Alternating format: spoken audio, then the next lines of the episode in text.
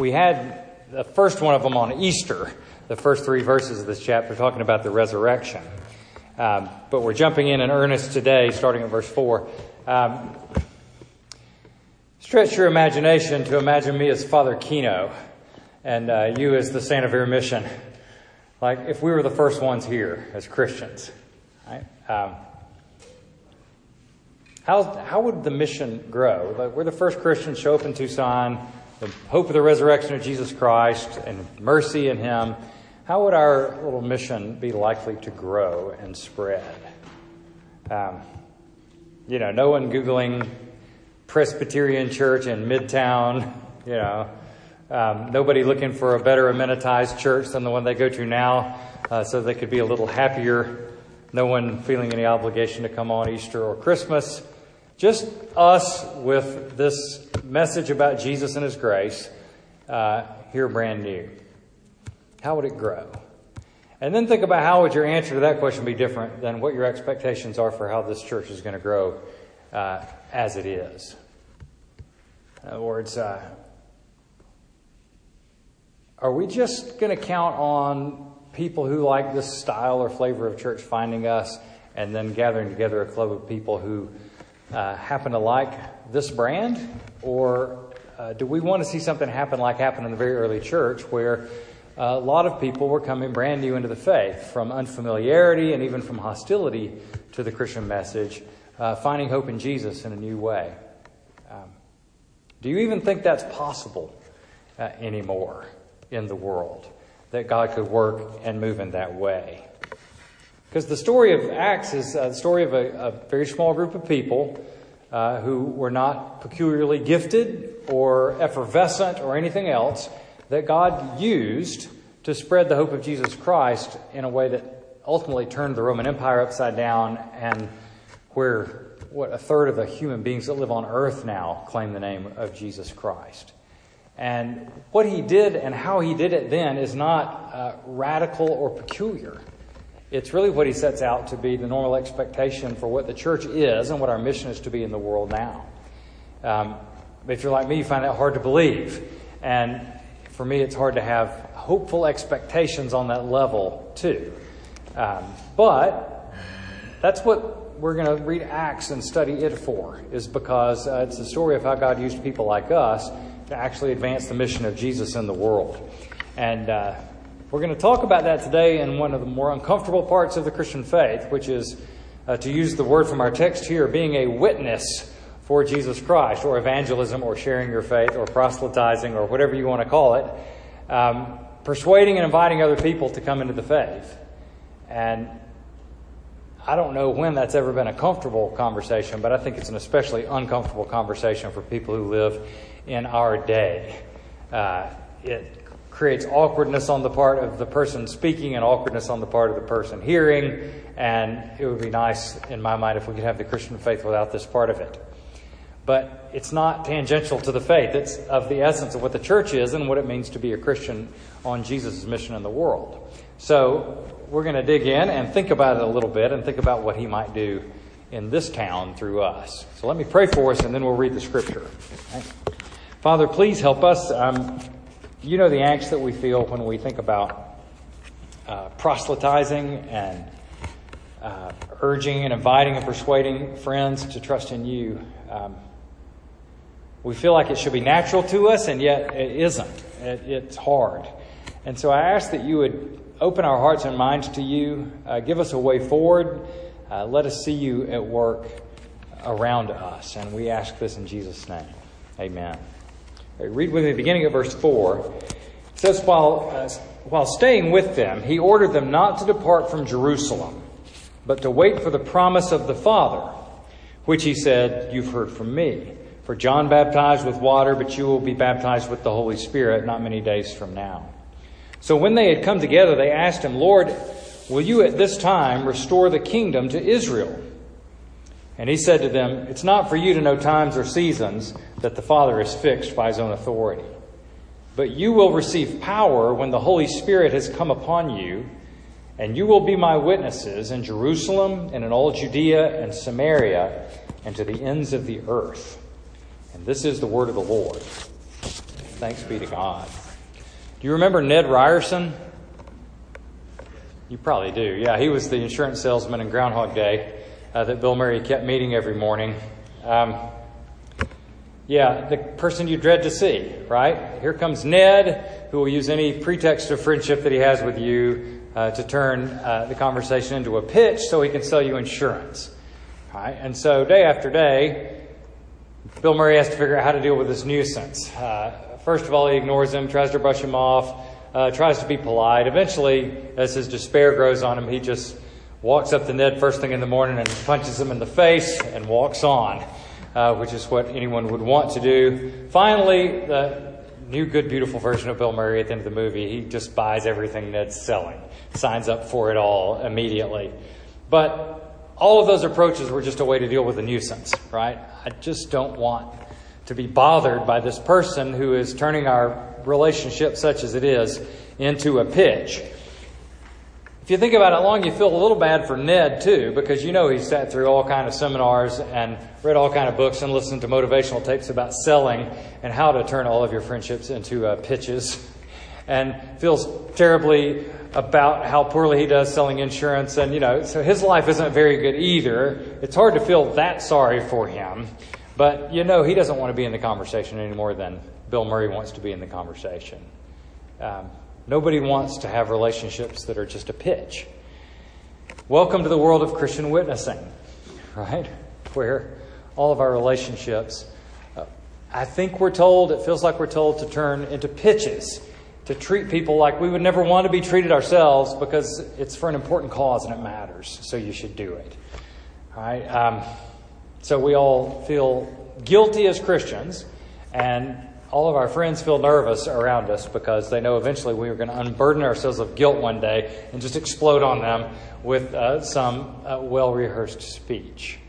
And there's not a lot of beauty in that, and there's nobody very happy about it. The, uh, the witnesser and the witnessee would both rather be somewhere else most of the time. Christians feel obligated to it, though, and guilty that they don't say enough to their friends. Maybe I should be more courageous in what I say to my friends, but do you really want your friends to have to wrestle with being courageous as a part of your friendship with them? That feels so artificial. Right? Um, but boy, I've uh, knocked on doors and dorm rooms, uh, never in ways that I was really happy I had, to try to have conversations with people I didn't know. Handed out surveys on what the equivalent of the mall here, you know, to try to, uh, as a pretense, we weren't ever tabulating survey results. We're just trying to uh, come up with some way that we can have a big conversation with someone about the Christian faith. And um, held bait and switch events. I don't know if you've ever been a part of that, where you invite your friends to something that's ostensibly going to be fun, but then it turns into, uh, well, somebody, while we're here, we're just going to stop and someone's going to give a lengthy testimony and give you an opportunity to convert. And, you know, do you want to be invited to a bait and switch thing where it feels like all of your Christian friends sell Amway? I mean, it's all of that history and angst comes right to the front of my mind when this subject comes up at all. And um, I feel like I've broken the law of love in the name of the law of love. You know, treated people as I would not wish to be treated myself, but because the cause was important. And You know, and you feel like you see it in the eyes of your friends. They don't want to be a mark. And they may not be interest, disinterested in Jesus, but most people are pretty disinterested in being pitched. You know, I'm, I don't want to be pitched even for things that I want to buy. You know, I don't want the dude in the golf store to pitch a driver to me, even if I'm there because I want to buy one. Uh, I don't want to be pitched. But then you got these last words of Jesus. Before he ascends to the throne of the world, he tells his disciples, I want you to be my witnesses here in Jerusalem where you live, also in the whole of Judea, Samaria, the ends of the earth. That's your mission in the world as Christians, as the church, both individually and as a group. And it's especially true of you eleven who are like eyeball witnesses of the resurrection. You know, they are authorized to speak for Jesus in a way the rest of us aren't. Um, because they saw firsthand and he authorized them to speak. But Luke, who writes this book of Acts, is also being a witness for Jesus Christ and down through the history, all the Christians and all the churches down to us know that this is our mission, that we're meant to be part of this sweat of the spread of persuading people, inviting people to faith in Jesus Christ. Uh, so I want us to think through our angst and anxiety a little bit about the subject as we think about this passage together. Uh, first, of kind of how it affects us as a group, as a church, but then how it affects us individually in our friendships. First, the church. The church's mission is to be witness to Jesus Christ. All right, it says uh, in verse six, they ask him this question, which is really not a great question. They still don't seem to understand much. It says, Lord, will you at this time restore the kingdom to Israel? And, uh, you know, you'd think at this point, post-resurrection, after three years with him, uh, they would be more clued in, but they're not. Are you going to restore the kingdom to Israel at this point? And uh, first he says, the timing's none of your business. Um, and he says that pretty clearly. Wouldn't it be nice if, if the church had listened to that all through the years? It's not our business about God's timing with things. But the question is, you're going to, you're going to restore the kingdom to Israel now. And it feels like they're saying, are we going to have David two point oh? You know, is this going to be like it was when David was here, only better? Finally, we'll be vindicated and uh, we'll be justified and freed from the yoke of the Roman slavery. And uh, that we'll be the top dogs again, like we were and like we've been promised we'll be again. Is that what we're going to have, where me and mine get taken care of well? And Jesus says, you, you don't understand how, what I came to do. I didn't come to just vindicate Israel and give you a new version of Israel where you're more prosperous and less oppressed. Um, I came to turn the whole world back right side up. You know, this isn't just me uh, trying to take care of a small little group of Israel. It never was about that. You remember our Old Testament reading Stephanie read before that um, said, I'm going to make you a blessing uh, so you can be a blessing to all the nations on earth. Your uh, calling to be loved and cared for by me and welcomed by me is not just so that we can have this relationship. It's so you can be my agents, because I'm going to turn the whole broken world back right side up. And I'm going to do it through Abraham, through your family, and Moses through uh, through this nation that I'm starting through you, David through this kingdom that you lead, but ultimately through Jesus, right? This is your mission. It's an outward-facing mission to go and spread the hope of Jesus Christ to the world. And Israel never seemed to get that at all, right? They always were internal focused. They always were thinking about themselves. They always wanted God's blessing to take care of them rather than, than caring at all about their neighbors, the people around them. It was always selfish. And they never could really get over that. All right? I'm blessed so that I can be blessed, not blessed so I can be a blessing, as uh, he said to them. And they became very tribal. Instead of being magnetic and uh, concerned and loving towards the people around them, they became tribal, uh, turned their faces in. So Jesus told his disciples here, now that the Messiah's come, now the resurrection's happened, you're going to understand things, surely, but they don't. You're going to go to Jerusalem and Judea and Samaria and the ends of the earth. And as we read through the book of Acts, we'll see that they went to Jerusalem and Jerusalem, right? They weren't about to go anywhere else. It took a persecution of the church in Jerusalem to get the church to move outward at all. Um, And eventually, uh, the the, the uh, apostles stayed, and the church members left and got dispersed. The apostles eventually left, but they didn't go on their own initiative. They stayed in Jerusalem with uh, people of their own kind for a long time. But Jesus is calling them to go places that aren't comfortable for them. I mean, Jerusalem's not comfortable either. If you're going to speak as a witness, uh, persuading people in your own hometown, these are people who are like you, people who know you. Uh, people who have relationship with you that you could make super awkward if you have terrible conversations with them. And so there's a big reluctance at home to say much that might create tension in your relationships. But then you're supposed to go to Samaria with people who dead hate you, right? And you're supposed to try to love them and be merciful to people who um, that you probably feel loathing for. And you're supposed to learn to be merciful to them like God has been merciful to you. And that's going to be hard. Or you go to the ends of the earth where you don't know the language and everything's different. And it looks impossibly difficult to think that you could be useful in seeing people embrace the Christian faith uh, when they've never heard of it before. at a great distance. So his commission's hard, and we usually just ignore it and become very tribal and stay with people who already are persuaded. So um, tribalism problem didn't end with them, though. It's, every church I've ever been in has been tribalistic. Uh, we're good trying to love and take care of each other, but we're terrible at reaching out to new people. Uh, terrible at having friends outside the church, inwardly faced, and kind of have a defensive posture towards people outside as if they pose some threat to us by disagreeing with us on some things. Um, and uh, because of that, I've been in a lot of churches that are sterile, that are not fruitful and useful or magnetic to anybody new coming into the faith. And a sterile church is a pointless church when it comes down to it. The central channel of our mission for Jesus is that we're to go into the world as his witnesses uh, to pursue his mission. And if we don't do that, uh, we're something less than a church. I heard a story about a uh, a cruise ship that was uh, sailing, if that's what cruise ships do, uh, near the site of an airplane crash. And they were called on to divert the crews over to the debris field of the airline crash to look and see if they could uh, find any survivors and try to be of help in rescuing them. And apparently they didn't find any survivors. But I was thinking about being on a cruise ship uh, when you're told over the intercom, okay, we're going to divert from our cruise to go to the debris field of this airline crash and see if we can be of help. Where you have people who are just inundated with food and booze and amusement and each other and uh, all the things that a cruise entails.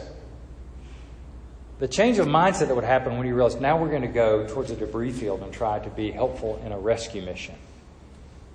I don't know about you, I would think, this is the greatest cruise ever all of a sudden, right? My walking despair on the decks of this cruise has now changed into humanness, and we're actually going to engage in real life somehow. I don't I don't really like cruises. But uh, you know, the idea of, and now instead of being a self-indulgent cruise ship, uh, we're going to be a part of a search and rescue mission, would thrill me no end, right? That would be the best cruise ever. Um, I want us to turn towards the debris field as a church before we calcify into a cruise ship for religious people here. Right? Um, there are already plenty of churches that you could go to if you just want amenities. And I know you don't go here for amenities because we don't have them. So I trust your motives pretty well. But... Uh, But I don't want us to become that. And I think we could. I think we could probably gather enough, up, enough people to sustain the enterprise that we liked and just have a little club for people like us if we wanted to. I don't want to do that. Um, I didn't move all the way to the desert to do that, right? Um, and I've done that for too long. But as a church, turning toward the debris field means everything we do is colored by this sense of mission, that we're not just here for ourselves. We exist for the people in our neighborhoods, the people who live around us. We're here for them. So when we come to worship, it's not just our little time together with just us, but we're called to worship in the Psalms over and over with statements like, uh, praise the Lord, all nations. Extol him, all peoples, for great is his steadfast love to us. Declare his glory among the nations is our call to worship. So we, when we worship, we want to be wide open to do what we do before the nation so our friends could come here, understand what we're saying if we try hard to be intelligible and feel welcomed and loved and not feel like this is just a clique that's really uh, difficult to break into if you don't already know all the, the secret handshakes and passwords and things. Um, a place where outsiders are not demonized and feared, but a place where outsiders are respected and loved. And I think that's pretty hard to do. When we do mercy ministry, uh, we don't do mercy ministry just to feel good about ourselves, but we put Jesus' healing on display uh, because we're advocating for him and saying, look, we've received mercy like this from Jesus, and you can too. Uh, we're always having an eye to new people coming into the faith, uh, his mercy being extended to new people. We talk about having a tight community of people that really love each other, which is a big important part of a church too. It's never just an internal dynamic of inside community. It's always meant to be open and welcoming to new people coming in, including people. Uh, not telling the inside jokes all the time, not expecting people to already agree with everything we think about theology or politics, but listening to people, welcoming people. That, which sounds kind of obvious as normal, hospitable kindness to other people, but which the church is traditionally pretty bad at. I want us to be that. Um, just learning how to talk in a way that isn't off-putting to people if they aren't in your club is a big step forward for us, right? Not just assuming someone shares your politics. Not just uh, assuming that people who don't agree with you are stupid, or talking as if the people who don't agree with you are stupid. Building straw man arguments, making fun of people who don't believe, making fun of people in other religions. Those kind of things are easily habitual for us, and they're deadly sterile. Right? So um, I'm trying to learn how to do this, and I feel like a rookie. So... And I mean, think how far I've come. The, uh, I'm kidding, you know, that, but I want us to learn this together. I feel like that's the reason a lot of you are here, is because you want to be in that kind of church. But we're going to have to figure out how to be that kind of church. But look, ever since God spoke to Abraham about this, all the way through Jesus' commission to his disciples before he ascended, and ever since, God has used people with gifts no better than our gifts, and with ambition no greater than our ambition, with love as weak as our love, to cause Jesus' fame to spread in the world. And uh, there's no reason he can't use us. The same Holy Spirit that he gave to his apostles uh, in Acts chapter one, uh, he has given to us in the church. And he's willing to use people like us. He really is. So um, that's kind of, as a group, think individually a little bit with me too now about our mission as Christians to be a witness to Jesus. And let's talk a little bit about our reluctance in that. I feel a lot of reluctance. I would prefer, I think, a Christianity where I didn't have to worry about or feel any duty towards my neighbors, where I just have some special relationship with Jesus to enjoy, and I don't have to care about anybody else. Um, I would like that a lot better. But we're asked to invite and persuade people into the faith. And, um, and it's, I don't know that it ever can be completely comfortable. Um, but when you think about what we're asked to do, he uses the term witness, which I grew up in Southern church, and so witness always is a weird-sounding word to me. Like, let's go do some witnessing.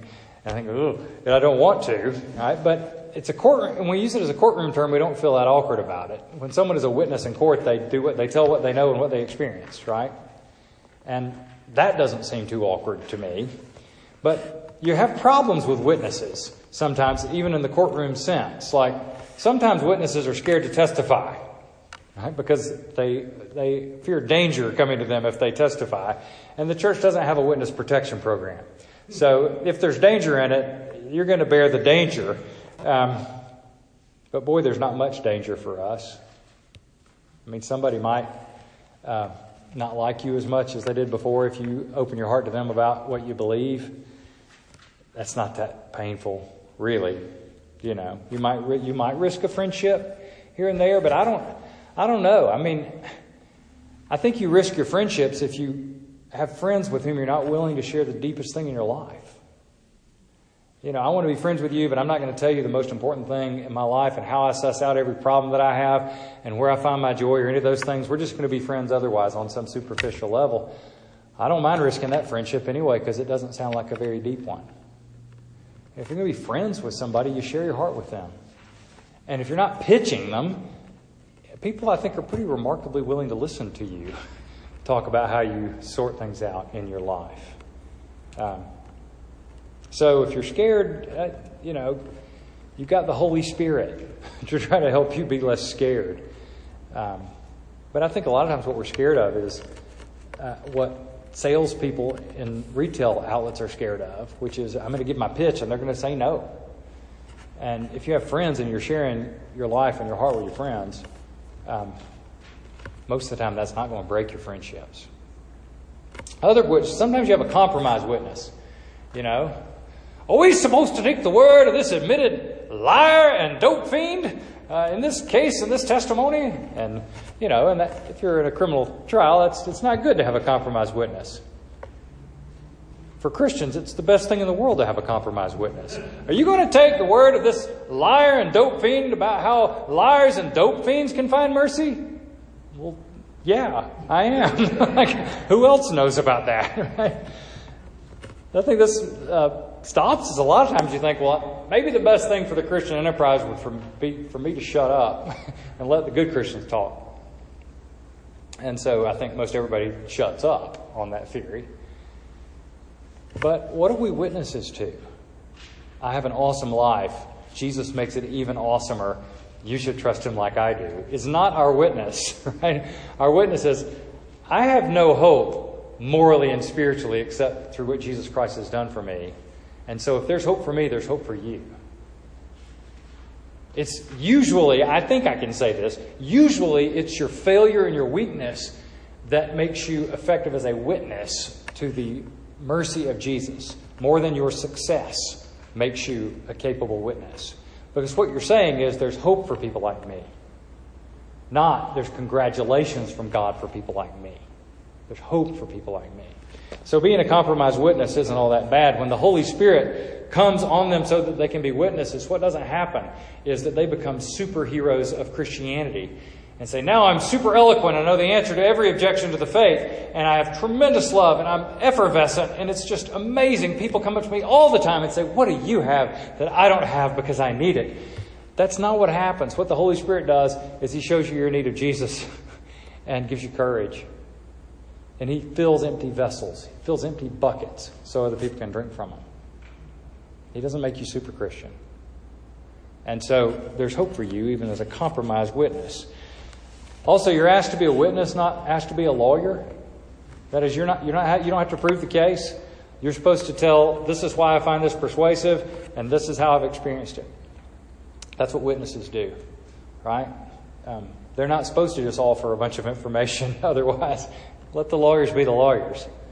Um, we're witnesses. So we tell what we've experienced. Someone asked you, how did you meet your husband? Do you think, oh, wait, I know this. I've been waiting to tell someone this. I had an outline. Let's see. Point one. What was it? Oh, I hope I say this right. I hope I say this right. You just tell them, right? This is how I met. This is how we met. Um, you don't have to have an outline or notes. As a witness, as a Christian, it really is similar to that. You say, this is how I experienced life as a Christian. You know, you don't have to have a script for that. I don't think.